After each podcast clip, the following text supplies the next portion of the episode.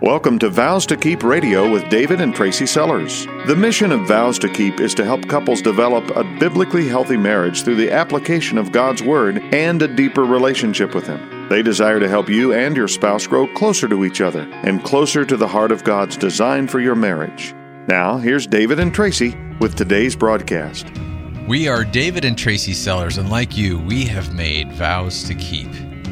I was trying to look up something for vows to keep the other day online, and it was on my phone, and I ran across this article that had 30 plus suggestions of ways to know that your marriage has pretty much come to an end.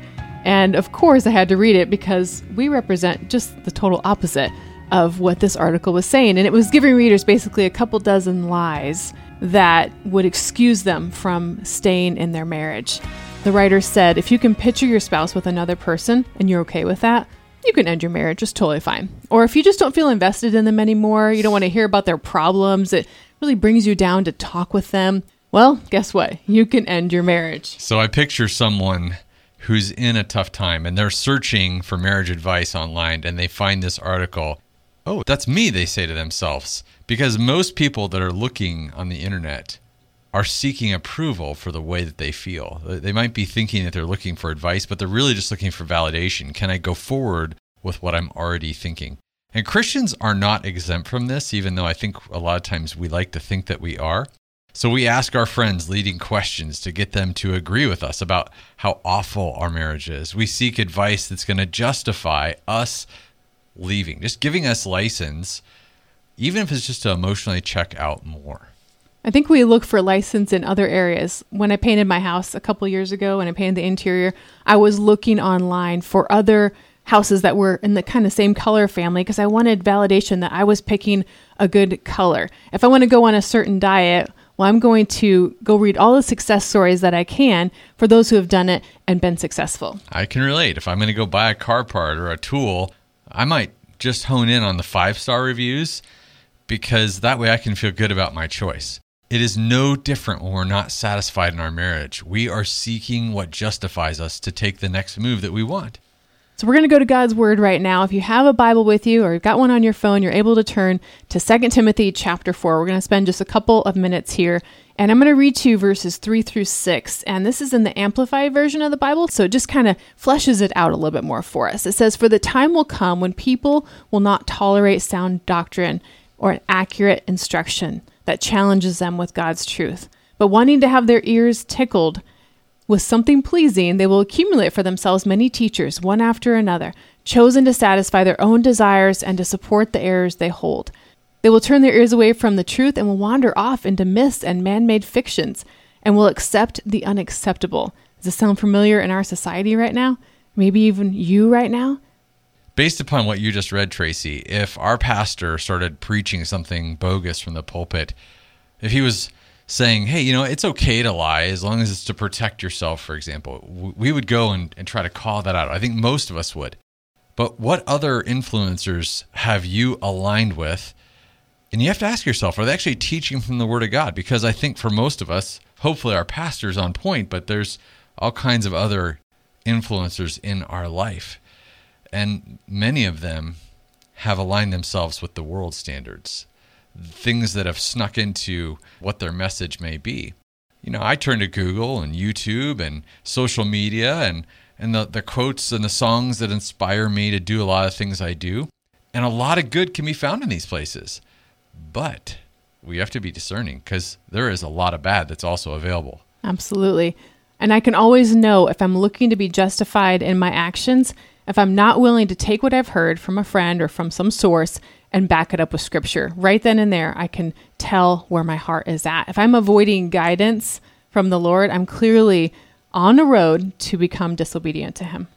And this is the very reason why, for the past two broadcasts, we've been talking about marriage myths, the untrue things that we've been influenced by, guiding us away from the healing that our marriage could have and into the isolation and division that we often do experience. God, help us today to want what you want more than having our ears tickled, as that verse talked about. Change our desires, Lord, to look more like you and your way.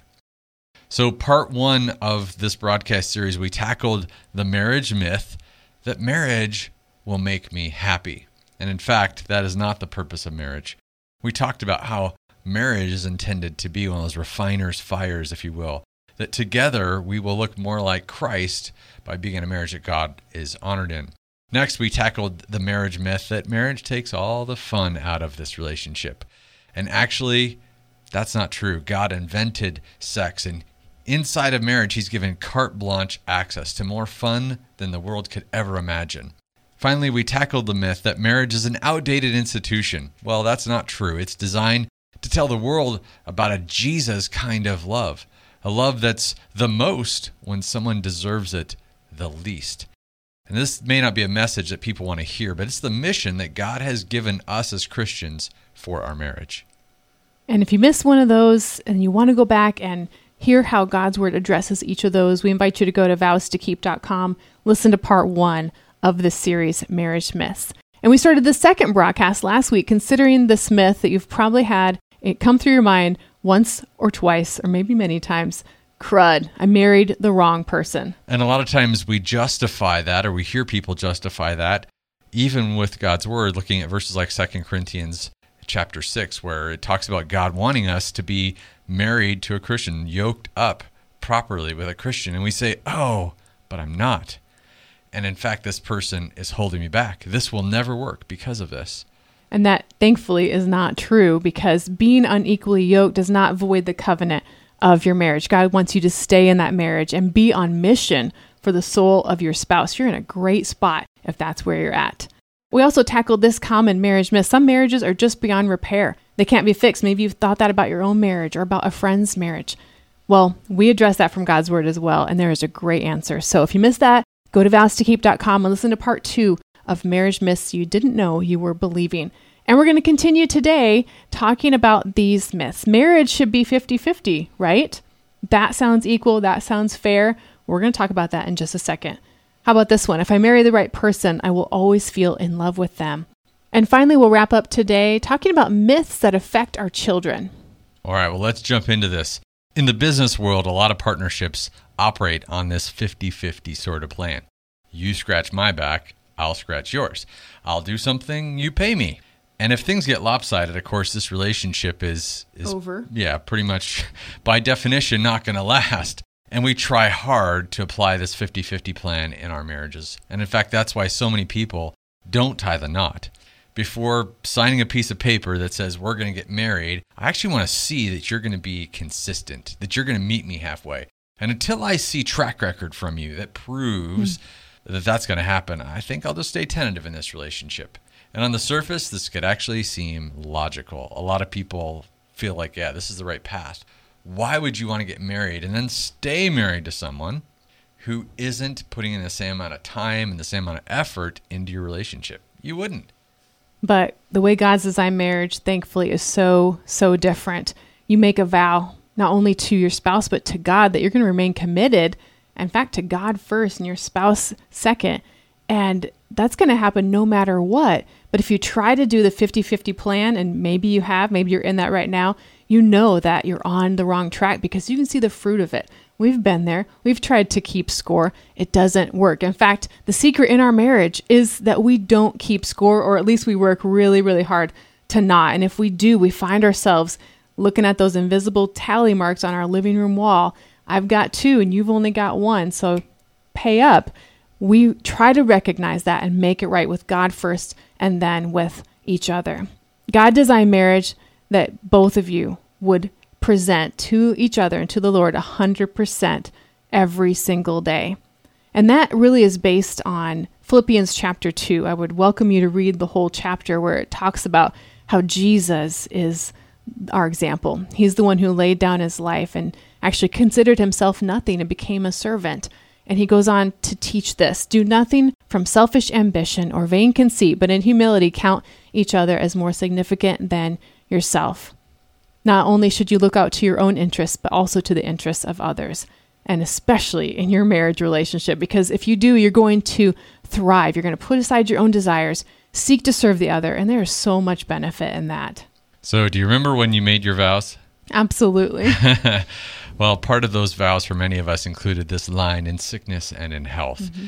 Anyone who's been married for any length of time realizes that there is times when someone is ill, someone's injured, whether that's physically or emotionally, and the healthy spouse needs to step up and take responsibility for whatever needs to be done. And on those days, or weeks, or months, or seasons of our lives, sometimes, marriage can feel really unbalanced. But it's interesting because in those seasons, God is most glorified, especially in the cheerful giver moments when things are already far out of balance and you show some deep, undeserved love. That is when you show Jesus to everyone who's watching. Marriage feels unfair because it often is unfair. And it's not supposed to be equal.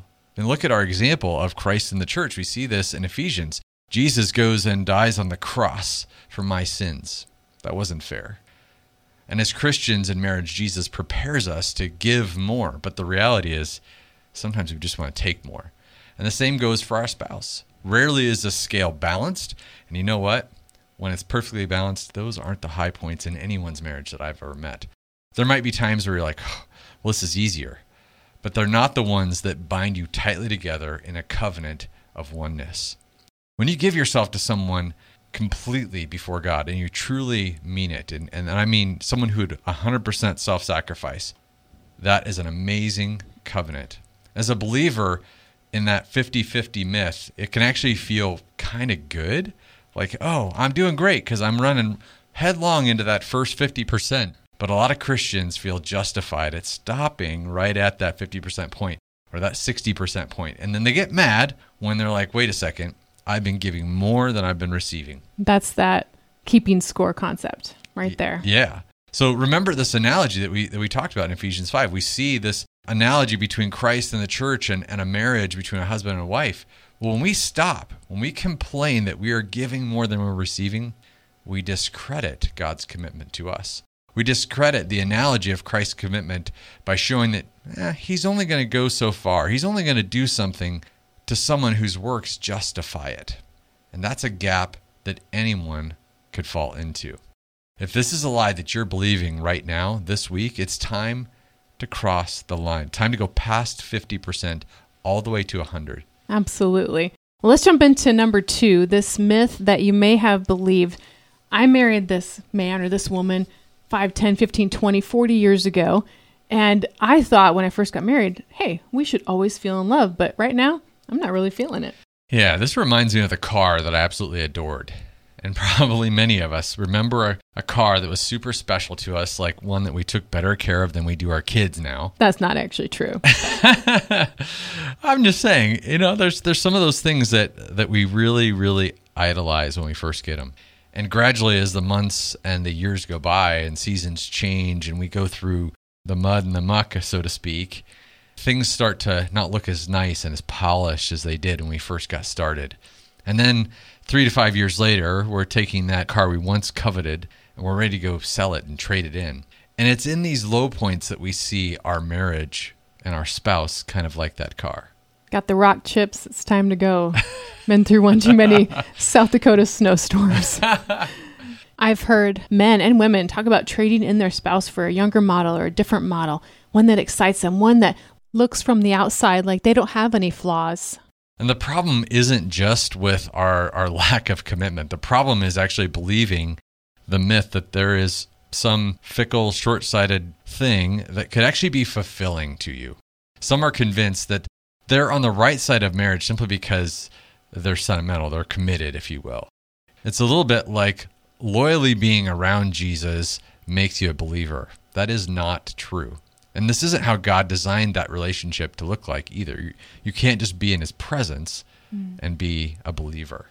And when we look at our spouse, those flaws can feel really evident. And it's different for men and women. I think women would be like, hey, he should always want to talk with me. Well, guess what? He doesn't. He will always want to be my best friend, but here he's hanging out with somebody else. He would at least show that he cares about me by listening and he wants to be with me. Yeah, my wife should always want to be my lover. She should always admire me. She should at least always respect me. And if I would have married the right person, we would be always in that state. How we define love as men and women is not the same, but the expectation there is pretty clear. And if I was to put this myth in other terms, I'd say it this way If you were the right person, you would always want to serve me in the ways that I would most appreciate it. In a previous broadcast in this series, we talked about Jesus in John chapter 8. He had people that were following him around and they were claiming they were committed to him. And here's his response because he wanted to show them their hearts. He said, You are truly my disciples if you remain faithful to my teachings. They were trying to be real close, and yet they weren't doing what would please God. Some of us feel like Jesus saying to our spouse, If you love me, you do what I like. But let this sink in. The myth is that I should see my spouse desire to do what will please me. That is the result I'm looking for, and I should get that result. Well, the truth is that we should always see our spouse's desire not to please us, but to please Jesus. And that is a total game changer, and it takes this myth right out of play. If we don't see them pleasing Jesus, they aren't going to be pleasing us either. But stay with me. Don't be more offended that you aren't being pleased be more concerned for their lack of desire to please their Savior and then help them back up onto that path. In John chapter 8, Jesus is talking to these Jews that claim they believe in him and they're following him around. They want to hear what he had to say. They were close to him, but they were so far away in their hearts. And we most certainly can have a spouse like that. But more than often, we are actually the spouse that is like that. Uh, similar to what these people are doing, kind of following Jesus around and far away in our hearts. Be in love with Jesus. Let yourself be loved by Jesus. This is the only certainty that we can really have as a mm. Christian. Don't put your spouse in the validation spot that God should be in. I mean, God is your maker, God is your rock. To put your spouse in that spot is really setting them up for failure. I've met happy couples, we've met happy couples who have worked in each other's lives to faithfully follow Jesus. They're building God's kingdom together. And it's not all peaches and cream, really. It's tiring sometimes to do that work without thanks at many times. But they didn't become first class followers of Jesus at the same time or at the same pace, but they spurred one another on. I think a lot of times we wait for our spouse to get to a certain point, wait for them to please us, and then we try to get on board. We grow at different rates, and you are put in your spouse's life to help them to grow. So don't just follow Jesus around. You're going to church, you're attending small group. Be a true follower, a true disciple of Jesus, a giver who inspires your spouse to be a giver, not for your kingdom. Don't demand that, but for God's kingdom. You're going to start out being a better giver, probably, but you're going to inspire them to grow. Then you've got two people with different strengths, and you're going to be more capable together than you could be apart. So, to accomplish that, your husband obviously should enjoy talking to you. He should be your best friend. He should want to be with you. But when he doesn't, give him what he doesn't deserve, even when it doesn't pay off for you this side of heaven. Absolutely. And your wife should want to be your lover. That's the way God's designed it. She should admire you, she should respect you. But when she's not, and that's going to happen, exactly what David just said give her what she doesn't deserve, even when it won't pay off for you this side of heaven. Your spouse may not feel cool right now, but invest, restore, and know that their value can't be measured by what you see today. So, the next myth we're going to talk about today is about kids kids in marriage and how this all fits together. So, David, I've seen this in movies, I've seen this in real life. A couple, they're engaged in war with each other. They just had their, you know, like 10th divisive month long disagreement, and then they have some success. They've got one of those battles, finally has some resolution, Maybe they're trying to meet each other 50 50 and they feel really good about it right now. There's so much excitement about the fact that they've made it through to the other side of the argument that they get excited about taking their relationship to the next level. And a lot of times it's this conversation hey, we should try to get pregnant. We should have kids. Like having kids will cement our relationship. Let's be honest here as much love and joy as children can bring into our lives, they can also be pretty stressful. Parenting, especially when they're babies and toddlers, who you can't always understand can be very taxing physically, mentally, and emotionally. So if you're looking to build the bonds of commitment and save your marriage, seek a godly marriage mentor or try marriage counseling. Not a baby. Mark 9:42 gives us a very important principle. Jesus says, "If anyone causes one of these little ones, those who believe in me, to stumble, it would be better for them if a large millstone were hung around their neck and they were thrown into the sea. Yikes. Yeah. So if you bring kids into a marriage with a cracked foundation, you are going to lead them astray. I don't think we fear that enough. I think that we think that by taking our kids to church on Sunday and praying before meals that we're going to teach our kids what we believe about Jesus. Having kids will not save our marriage. And having a faith which gives just a nod to who Jesus is is not going to make them want to have a relationship with Jesus either. We need experience in applying biblical truth to solve the problems in our marriage. We need actually so much experience that parenting is naturally done the exact same way. If not, the ongoing wars from your marriage are only going to serve to drive your kids away from what you say you believe. You actually lose credibility. Absolutely. If you want to have kids, but the fundamentals aren't there, be faithful in your obedience to God's word. Try marriage counseling. You can contact us at Vows to Keep. We'll help you work on that foundation. But as an example, what does the Bible say about fighting besides the Sunday school answer of not to? Because there's a lot that it does have to say about that. How does a commitment built on a covenant marriage differ from a contract type marriage? And even with a strong biblical foundation, raising kids is a team calling, a mission that needs to be done together. And the last marriage myth we're going to talk about today also is around kids. My spouse and I should put on a good face in front of the kids. They should never hear us or see us fighting or even know about the problems that we're dealing with. They need to see our marriage as strong because it helps them feel stable. That's the myth. I think about how we learned how to do anything in our life, like riding a bike. I learned how to ride a bike by first watching my older brother Jim ride the bike in circles around. And that was how I had the confidence to know that it actually could eventually be done. Eventually, it was my turn to do that. And if you've ever watched your big brother or sister, you know, riding a bike and they fall off, they crash, they scrape their knees, and well, they get back on, and then you realize I can do the same thing too. Too many parents leave their kids without an example to follow in the most urgent of situations. When your child is in a relationship with someone someday, will they know how to handle a tough conversation because they watched you and your spouse work through those things? Or will they be convinced that they should never be in a fight? And when they get in that moment where there's a disagreement between them and someone else, will it feel just strangely wrong, a relationship that shouldn't happen? What I'm saying is, have you presented the truth about what a God honoring marriage looks like? Because it's not going to be perfect. And we know that. Now, we're not recommending that you have a screaming match right in front of the kids. Let's look at Ephesians 4 though. Ephesians 4:31 says some great advice to us that we're going to put into practice in just a second. Let all bitterness and wrath and anger and clamor and slander be put away from you, along with all malice. Now, we know we're all going to fail at this. We are failing at this.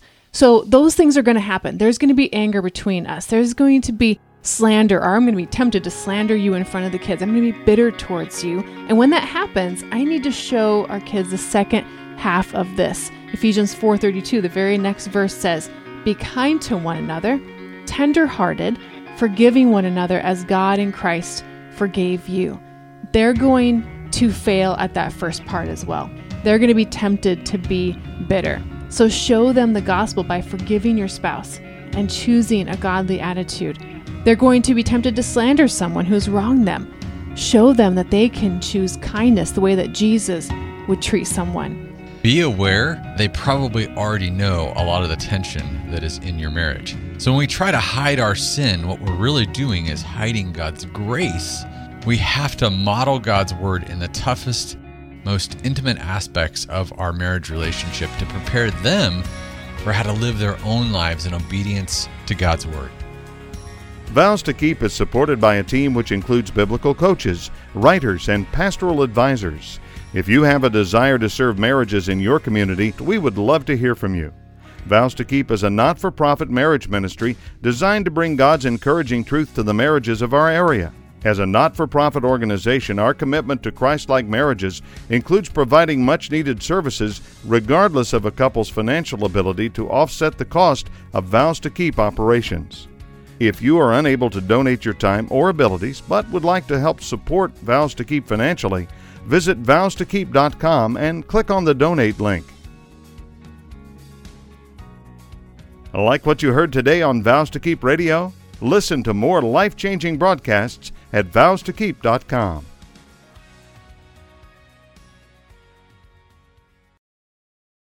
This program is sponsored by Vows to Keep of Zanesfield, Ohio.